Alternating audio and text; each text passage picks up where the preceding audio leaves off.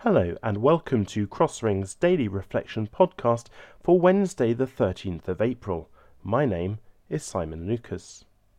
We're currently looking at a section of Genesis in which we find the story of Joseph.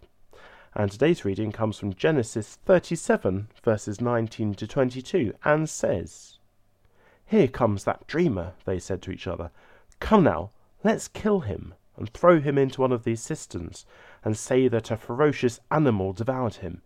Then we'll see what comes of his dreams. When Reuben heard this, he tried to rescue him from their hands. Let's not take his life, he said. Don't shed any blood. Throw him into this cistern here in the wilderness, but don't lay a hand on him. Reuben said this to rescue him from them and take him back to his father. It's funny how when I look back over my life, it's the most painful, difficult episodes that have led to the greatest moments. At the time, of course, going through difficult patches is deeply unpleasant, but I've seen for myself that more often than not, God works through these hardships to mould us into the kind of people that He would have us be. When I was made redundant from my job in retail management at the age of 19, it felt like my life and career was over Yet this sudden departure from my intended career allowed me to spend three very happy years at university, followed by another happy year at a different university. When I found myself suffering from acute anxiety and depression, it seemed like there was no future for me. Yet having these experiences has shaped me into a kinder, more tolerant, more compassionate human being, a better follower of Christ, and indirectly led to marriage and a wonderful son. I suspect that Joseph had similar thoughts during his life, at the time described in today's verses, being thrown into a cistern and left for dead, and then being sold into slavery, must have seemed to be the worst possible situation to be in. He found himself alone, far from home, far from the father who cared desperately for him, facing a bleak and uncertain future ahead of him. Of course, his brothers, with a possible exception of Reuben in today's verses, and possibly Judah later in this chapter, intended to harm Joseph, indeed to kill him. They had had enough of him.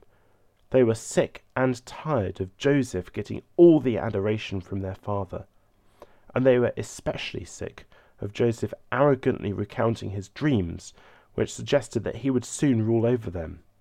It is the dreams that they give as the reason for their action at the beginning of today's verses. Finding Joseph in the middle of the desert and far from home, his brothers decide that enough is enough and that Joseph has to die. Most of the brothers want to kill Joseph and throw his body into a cistern. It is only because of Reuben's compassion that Joseph lived to tell the tale. So, what can we take from today's passage?